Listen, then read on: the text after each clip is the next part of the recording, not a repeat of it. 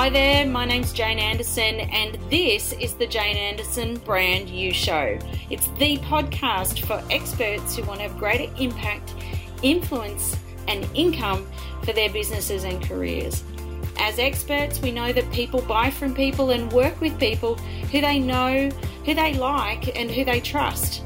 So I am so glad you're here because it's that time again now to really amplify how you show up in the world. Hi there, and welcome to the Jane Anderson Show. I am so thrilled that you are here and joining us for the podcast today.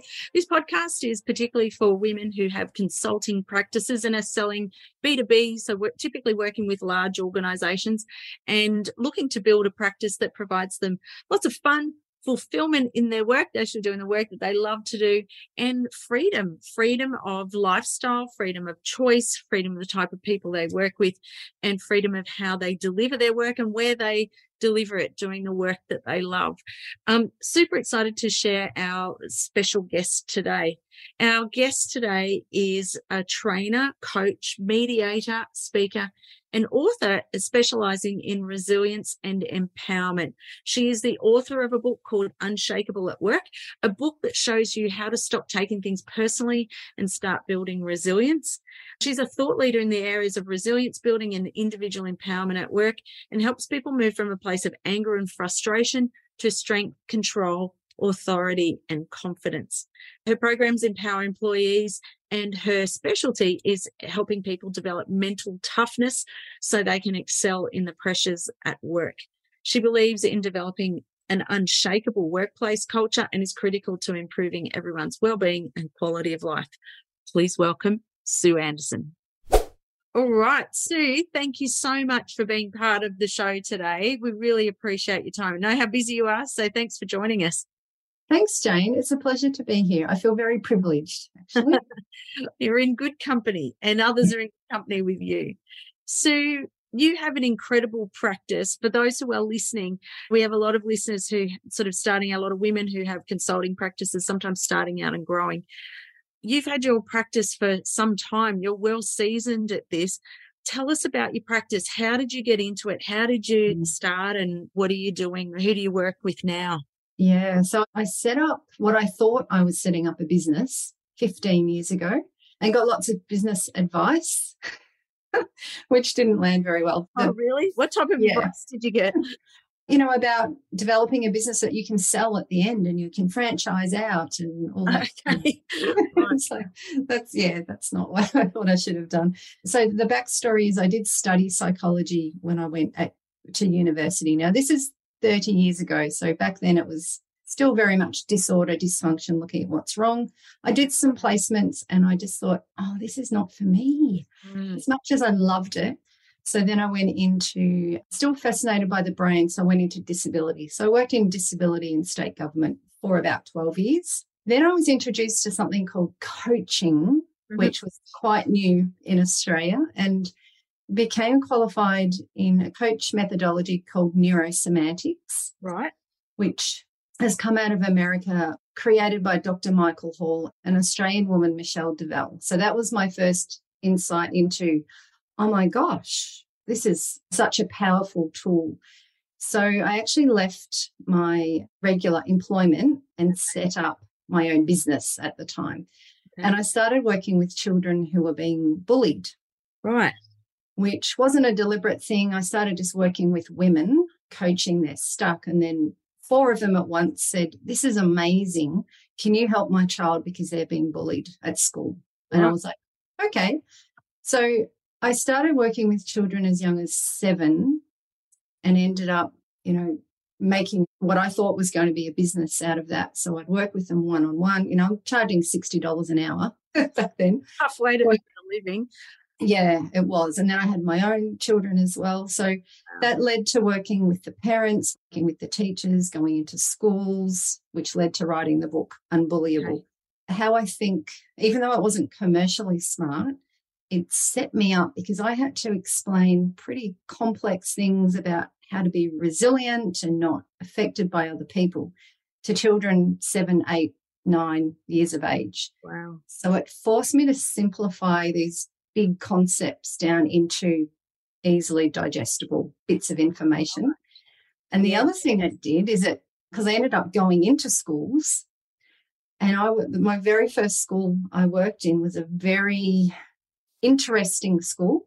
It was very low socioeconomic, and they gave me basically the bullies or the oh, wow. children engaging in bullying behavior to work with. So that was thrown straight into the fire. I had to really think on my feet. But how that set me up was I'm not afraid to coach anyone. you know, I've, I've coached teenagers who have put other kids in hospital and it's taught me to be non-judgmental to truly listen to understand what's going on for them that that would make sense right. so the, the, neurosemantics which is all about beliefs and thinking styles in a lot of belief change work mm-hmm. combined with had to really simplify everything down and then give me really challenging people to try and work with one-on-one and in groups imagine a group of interesting teenagers oh. who don't want to be there amazing so I think that really set me up to have, I think, the courage to now do what I'm doing. Yeah. Amazing. What an mm-hmm. incredible journey. So coming out of all that study, working with children, and I guess some days you might feel like you were still working with some children in the corporate world. So you've come out of that. That's a tough kind of way, as we said, to earn a living not big revenue at all, working hard for every dollar. That's been incredible training ground for you. Then you started to make this move into corporate world. How did that work? Yeah. So I'd work with the children and. I would always work with the parents. Okay. And the parents would say to me, Oh my gosh, this is amazing. You've been able to help my child be far more resilient, less affected by other people. We need you at our work. I'd say no. Oh, no, I like working with kids. They're fun. anyway, eventually I did transition into some. So it was through the parents of the kids that I'd coached. Wow. Okay. Unbullyable was the name of the program. So then I started running Unbullyable into businesses, mm-hmm. corporate, and that wasn't commercially smart. Mm. I you don't want to say we've got a bullying problem. I'm, exactly. I'm... That's exactly what they'd say. They'd right. say, I've got this program, Unbullyable, and they'd say, can you just not use the B word? And I even heard of one team when they heard that I was coming in to work with them, they said no, because we don't want people to think we've got a bullying problem. Yes. So that's when unbullyable grew up and turned into unshakable. Right. So unshakable, it's exactly the same model as unbullyable, except it's not one bully, it's that you might be affected by five different customers today or you might receive some feedback that has really rattled you, or you've got an interesting person in your team. Yes, they're not bullying you, but you're being affected by them. So that's how Unshakeable at Work was created. So that led to working with lots of leaders, how they can be more empowered, more confident. I still do now a lot of one on one coaching. That led to leadership programs, workshops, and then somehow, oh, can you coach me? Because I've got this really challenging person in my team. So I'd coach the leader. And then the leader started saying, Can you work with the team? And I was like, Okay. Mm-hmm. So then I developed a sort of a niche into high conflict teams. And again, I think it was that working with the very challenging teenage bullies, I can feel really comfortable going into a very high conflict team. So I worked, I still do work with teams of lawyers who are so in conflict that they wouldn't even sit in the room with each other. Wow. So that unshakable, the resilience, the how you can feel more empowered led into okay, how can the whole team now sort itself out? That's been very interesting in that it's led to more work sort of comes off. So I'll coach the leader. They'll say, Can you work with the team? Oh, can you do a leadership program? Or can you coach these particular people in the team? Um, so, yeah, that's it's sort of all meshed together. So, in the end, now I end up, I do coaching, yeah, the, the team stuff, the workshops. I'm doing a few at the moment, just reconnecting your team type yes. workshops. Yeah But it all comes down to, I think, communication. What I think sits behind all of the work I've done over the last 15 years is do people feel comfortable communicating with each other? And when I reflected on all the high conflict teams I've worked with, a lot of it has come from people's inability to give and receive feedback in a way that's not going to cause a conflict. Right. So feedback is really the yeah. core of the problem. Yeah. The armor that people put up, if you about Brene Brown's work around your armors of self protection, mm. the emotions that come up, the lack of trust, mm. just basic communication. The thing I love about the topic of feedback is this it's so juicy. There's so mm. much to it. Mm. Yet most people, well, especially I've been doing my own research lately, they're really fearful of getting it wrong. That's actually a really interesting point because you've been sharing your thoughts about the research. You've surveyed quite a few people. What have been the insights that you've gained from that? So um, it's my own research. So, which is great. Yeah. You haven't had to go and engage a university. You haven't done all that. You've done this yourself. Yes, to a point. So I do have a very clever daughter who's doing her PhD in psychology. Right. So we set up the survey in Qual Qualtrics, I think Qualtrics. it's called. Qualtrics, that's right. She's now pulling out the data. I think it's SPSS, a program like that. And so she's providing me with the reports. Mm-hmm. So what's been interesting are things. So we've looked at the different age groups, right? You know, the you know millennials and Gen Z. We've looked at the difference between male and female, interesting insights in there. The other thing I've done is I've looked at people who work in rural councils, because there are a lot of my clients, mm-hmm. uh, versus metro councils. So we're pulling out all these differences. But what's come across, if I was to summarize, is most people believe they're not receiving enough feedback. They're also most of the people believing they're not offering enough feedback. Right. And it's really interesting if you think of three different types of feedback. So the first one is acknowledgement. This is what you're doing well. The middle one is evaluation. This is where you stand. So this is some kind of rating, some kind of measure. Okay. And then the third one is guidance. This is how you can do better.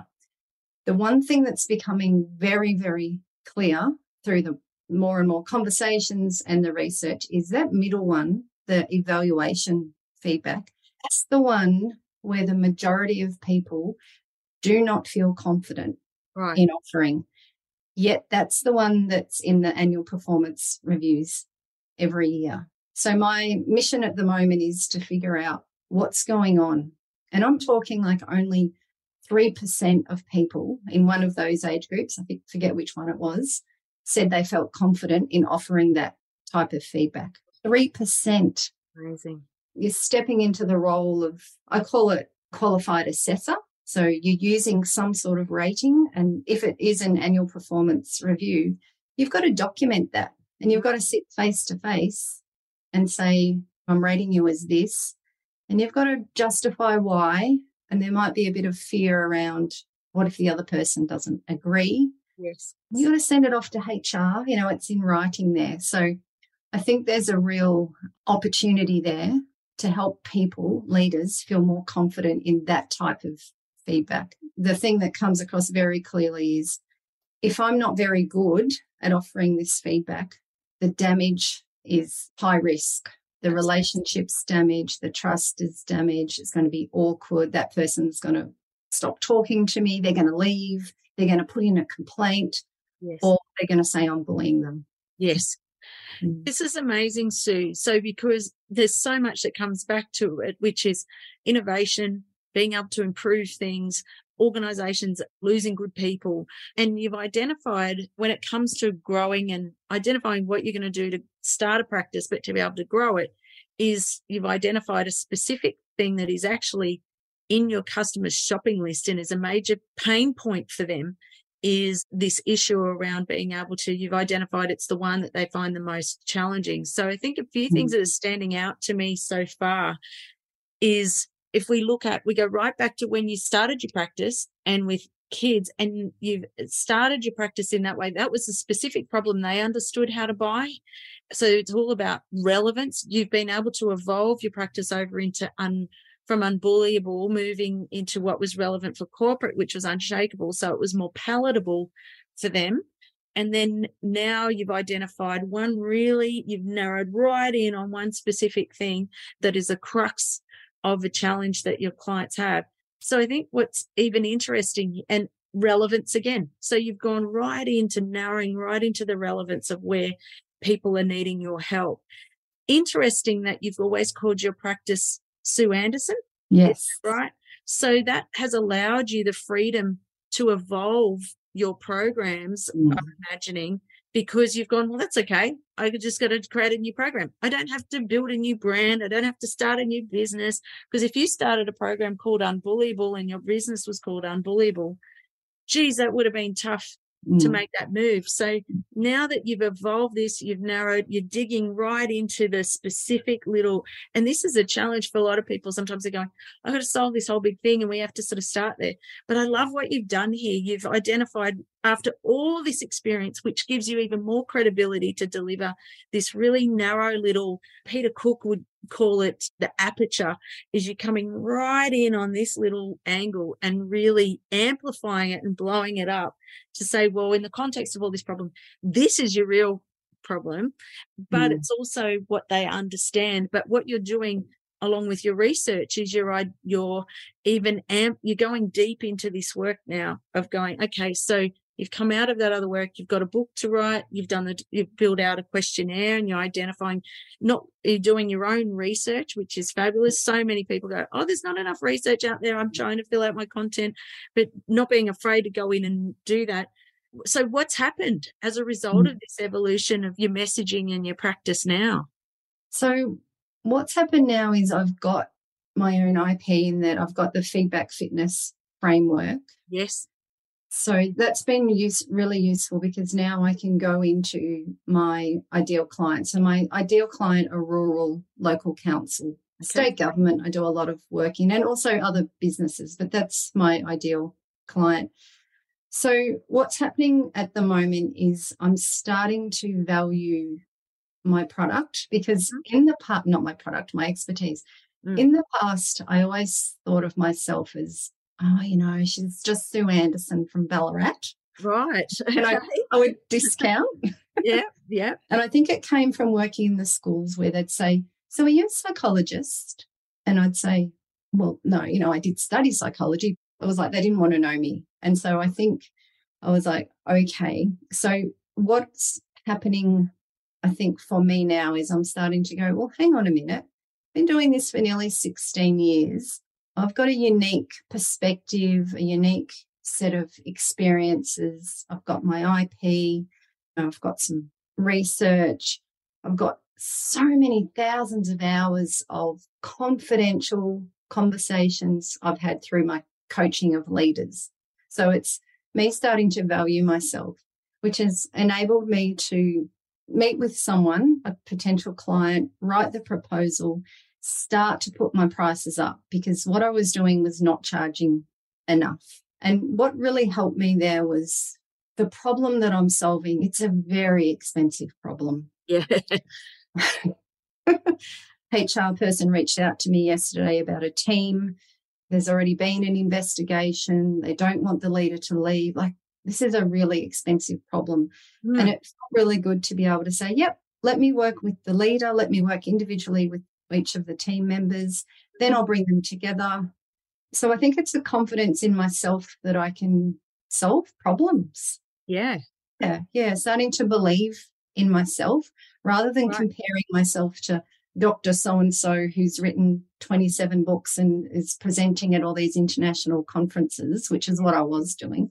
Right. So, well, hang on, I can, I do have this unique skill set and I can get results. Right. I think that's really helped me, yeah, value myself. And even little things like writing the weekly newsletter. Mm-hmm. I used, I used to just not write it. um, and now I'm like, I've got things to say. Is it fantastic every week? No. But I feel like I'm keeping my finger more on the pulse. For example, there's a lot of talk at the moment around psychological safety. Well, I can link feedback to psychological safety, right. whatever's going on. So the weekly newsletters, I'm doing a weekly mini masterclass as well. It's just half an hour every week, but that's about getting in front of more new people. And I even picked up the phone recently and started ringing people, which yeah. I've been avoiding. Right. So the other thing that's probably changed is I'm starting to get known for knowing something around feedback.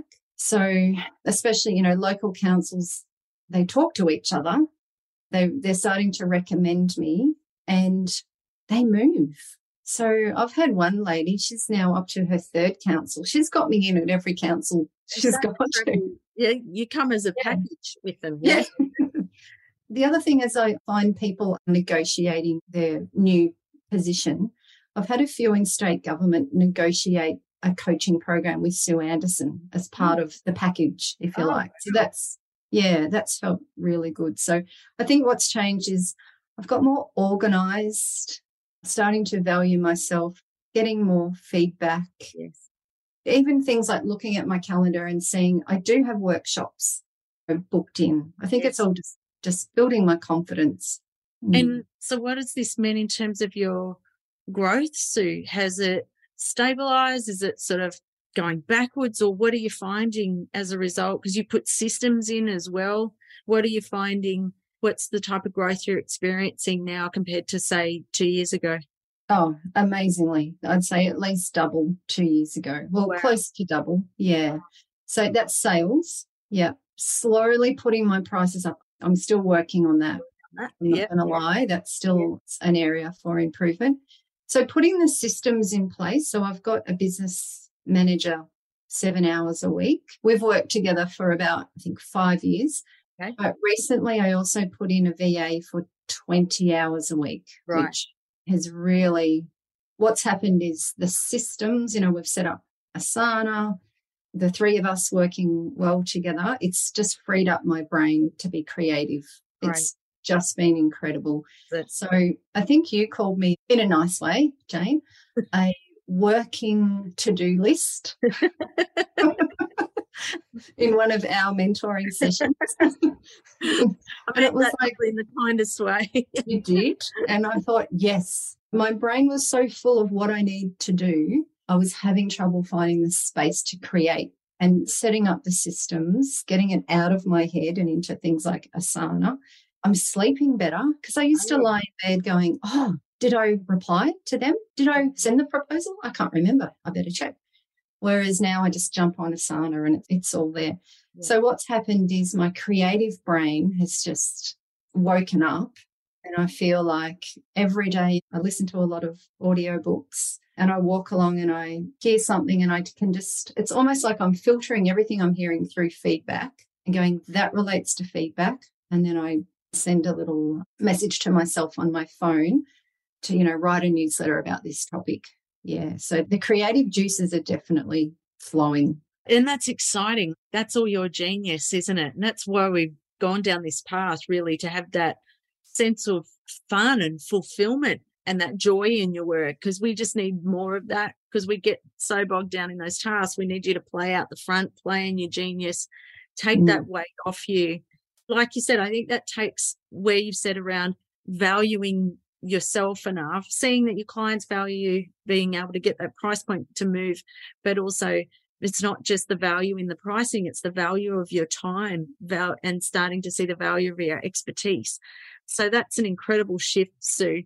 If you had your time again in your practice, you're thinking mm-hmm. about mm-hmm. how far you've come. So it's meant I've put here, weren't a shift in charging enough and all still works in progress in that sometimes. You talked about valuing yourself, which is what I'm hearing about now developing the creativity and the thought leadership. Like you said mm-hmm. about not being known for mm-hmm. knowing something, which is not just knowing something. You're now known for that. People are knowing that you work in the feedback space. If you had your time again, on mm. reflection now that you're going through this incredible growth phase now. If you had your time again is there anything you'd change or do differently? Oh lots. Lots. So probably the biggest game changer has been working with you jane and i'm not saying this just to promote you or suck up to you or anything like that. I wish I had have started with Jane Anderson sooner. And I have had some fabulous mentors along the way, and you learn different things from different people. So whether I was more ready now. So, in regards to what I would do differently, I think for the first six months of working with you, Jane, I just didn't do what you told me to do. yeah, get on you, Jane. Thanks for that this week. I'll go do this. yeah. So whether I was uh. mismatching myself or whether my head was just so full of to do, to do, to do. Yeah. Oh my God, have I done that? I haven't done that. Likely. Get a bit paralyzed. Yes. So doing what Jane Anderson tells you to do would be something I would have done sooner. The other big thing for me is I haven't been good at keeping relationships going. I've got people in my database that I might have sold a workshop to eight years ago. I never kept in contact with them. So now it's that do I reach out and say, hey, it's been so long since we talked. So my relationship maintaining, I think I could have done that a lot better. All those parents whose children I coached 15 years ago, I don't even have their details and that they will all be working somewhere. Yeah. but I didn't see the value in maintaining a good client list, keeping records of conversations. So I think if I had have stayed in contact more, cared more, kept more notes around where they're up to and what are their challenges. I've started to do that in the last year or so, but I re- regret that. Right. So that would be one big thing. Maintain your relationships. What else? I think, yeah, as we said before, value and back myself more. The other probably big thing is I think I just was very relaxed about my practice, partly because my husband's got a, a, business and we can pay the mortgage. So I had the luxury of I'll leave my, you know, work secure role in state government, set up my own business. There was really no pressure financially for me to make it work. And now that my husband's talking about retiring, I'm like, oh, I'm excited. I'm like, oh, you're mm, excited. I can work more hours because I was still doing, you know, the school drop off and the school pick up and the orthodontist and the netball. Foot. Anyway, so I think as he can take on more things with the kids, I think that's really freeing up my mind. But it's been a mind shift from my practice is a bit of a hobby to hang on, I'm now got two people, have two people who work with me. Yes. I want to really treat it more as a practice, and other people would call it a business, but yes. just to take it a bit more seriously. I used to write every January in my calendar, write book. I wouldn't write my book. I would just have January off. So that was a big change for me this year. I actually started working, I think, in the first week of January and was amazed at the meetings I got. I ran busking outs and I was amazed at people. I just assumed everyone had January off because I was. So I made some really good sales and ran some, um, wow. I think, three busking outs in January, which I'd never done before. Right. So building that mailing list. So that was probably something I've done differently this year, but I enjoyed it. Maybe because the kids are a bit older, I could just say, off you go, leave me alone. But I think because I'm really passionate about the feedback topic, it was a pleasure to work in January. Yeah. So that's a real shift. Isn't that great? Like you can see the smile on your face and just the joy this work brings you. And it's, you know, being an evolution to get to January and a big investment that you've been able to go, okay, well, I'm actually going to invest in this time. And I love that is that we often have that assumption that, oh, no one's around in January, no one's buying. That's an assumption every year that we hit. And December, sometimes people bring that one out as well. But January, you had a really great month. Mm-hmm. And you also set it up really well because based on the work you'd done, is that you had everybody ready for closing in January. They're often rethinking their budgets. We're also going through a lot of change still at the moment. So just people, I was listening to the CEO of Sri Lankan Airlines the other day, and he has come in to help the airline privatize because it was a government airline. And he said, you know, we used to do quarterly planning. And he said, now we do weekly planning because everything's changing so fast. So I think a lot of those old assumptions that we have about how people buy the clients that mm. people are hitting different challenges quicker and it's mm. being in right place, right time, all the right messaging. You've built up all the connection, the list. So you go to top of the class, I think, for consistency with your. Uh, Sue does this amazing work with her weekly webcast that she does and invites people to it. Because a lot of people would say, I live in a rural, rural area. I can't do a business like yours, but you're a real testament to that. It is possible. You can charge what you're worth and people will still continue to buy. And the other thing, what was it, is realizing that you're running a practice or a business as opposed to a hobby. Getting serious about is this what you really want? And now you're coming into this really exciting phase. You got new team on, hubby close to retiring. Chris has been such a great support of yours and cheerleader of yours. So for those who might be thinking about starting a practice, Sue, or if they're in this growth phase, what advice would you have for them? Oh, such a big question. I would say this is my all or nothing thinking. I would say if you're going to do it, do it all in and take the time to set up the systems right from the start. That would be my number one. And I understand some people have to, they're still working, so they want to just go into their practice for two days a week until they build up enough. I guess it's that make the decision that this is what you want to do. Right. So you're committed to it yeah. and you take it seriously. I know that's probably not explaining it very well, but treat it as a really important thing. It's such an investment in you. Mm. So even if you are only two days a week, treat those two days a week as, you know, highly valuable as an investment in setting up yourself for the future because I never would have dreamed that I could have a practice like this when I was back working in state government. It's amazing. And it's that freedom to go, you know what, in a fortnight, it is my kids' athletics sports day. We're an athletics family. I can choose to block that out of my calendar if I want to. If a very important client said, we can only do the workshop on that day and we're going to pay you whatever, then I still have the choice so that's what I'd say. Yeah, take it seriously, value it for what it can bring you. Like it can be amazing, mm-hmm. yes. amazing. Get the right people around you. So, as I said earlier, I've had some great people. Whether the timing's right now, I've got so much from you, Jane. I just find you're so generous. And for me, it's a bit of a safety net. I can always just text you or ring you, and I know that you'll have an answer for me or you'll ask me a question.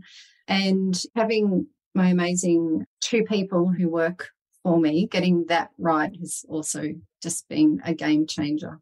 So, yeah, if I was to summarize what I just said, set it up properly right from the start, yeah. even though you might be tempted to jump ahead and, you know, write your book or do a podcast or Yep.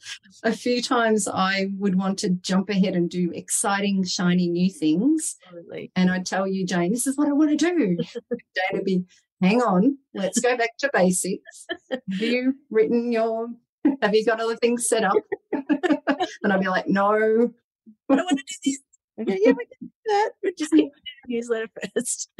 yeah. And do what you love. I do love the high conflict team stuff and I still do a bit of that now. I did love it, but it's morphed into other stuff. And I think if you're doing what you love, like I said, I was happy to work in January. I was excited to sit there and, you know, write some some stuff. So do what you love, but if you're going to do it, do it properly right from the start. It'll save you a lot of heartache. I'm still at the moment having to go back and set up some things that I wish I had set up earlier yeah. And I love what you just said about what I'm hearing is sustainability, like even in the messaging, or like you said, you loved working with the high conflict teams. But what I love about that is that you start somewhere. You start with something, that they're understanding how to buy.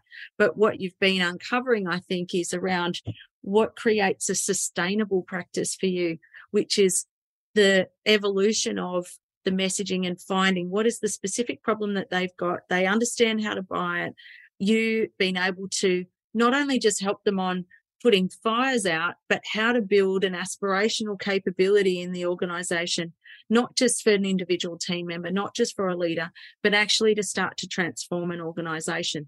Mm. And that is powerful. That's where you start to really go that actually this is an organization is how we operate. And that's when from their perspective, even though they might not be private enterprise, even as government, we still want to grow. We still got to achieve our potential. We've still got to achieve our strategic plan. We're not going to get there if we haven't got this feedback loop going. So thank you so much for sharing today, Sue. You are a wealth of knowledge. And for those who are aware of your journey and the work that you're doing, it's really inspirational. And we're really excited for you to see you in the next phase of your journey. So um, thanks so much for joining us today. Where if people want to go, oh my God, I want to be Sue when I grow up. I love her. If they're thinking about, if they want to learn a little bit more about you, where would you like them to go? Yeah, they can, of course, find me on LinkedIn. That would be mm-hmm. fine. They can also, I've got a bunch of resources available. So if they can go to Sue hyphen or dash, some people say, sue hyphen anderson.com.au backslash resources. Or, of course, just go to my website as well yeah, I'd be happy to hear from anyone, if especially if you've had some really interesting feedback offering or receiving experiences. I'm writing the next book. I think it's going to be called Feedback Fitness. So I'm always interested to hear from people if they've got juicy feedback stories. Great. Well, thank you, Sue. We're really excited. We look forward to seeing the book come out. For those who are listening to the podcast, you'll see in the show notes and the links, we'll send you off to sue-anderson com.au backslash resources. She's got some really great things there that you might find even useful, even in working with your own teams and working, even if you have your own consulting practice, this isn't necessarily just for organizations, but to be able to get the most out of your own practice as well. So thanks again, Sue. And make sure you jump on and download those resources and follow Sue everywhere. She's doing an amazing job. Thanks so much. Thanks, Jane.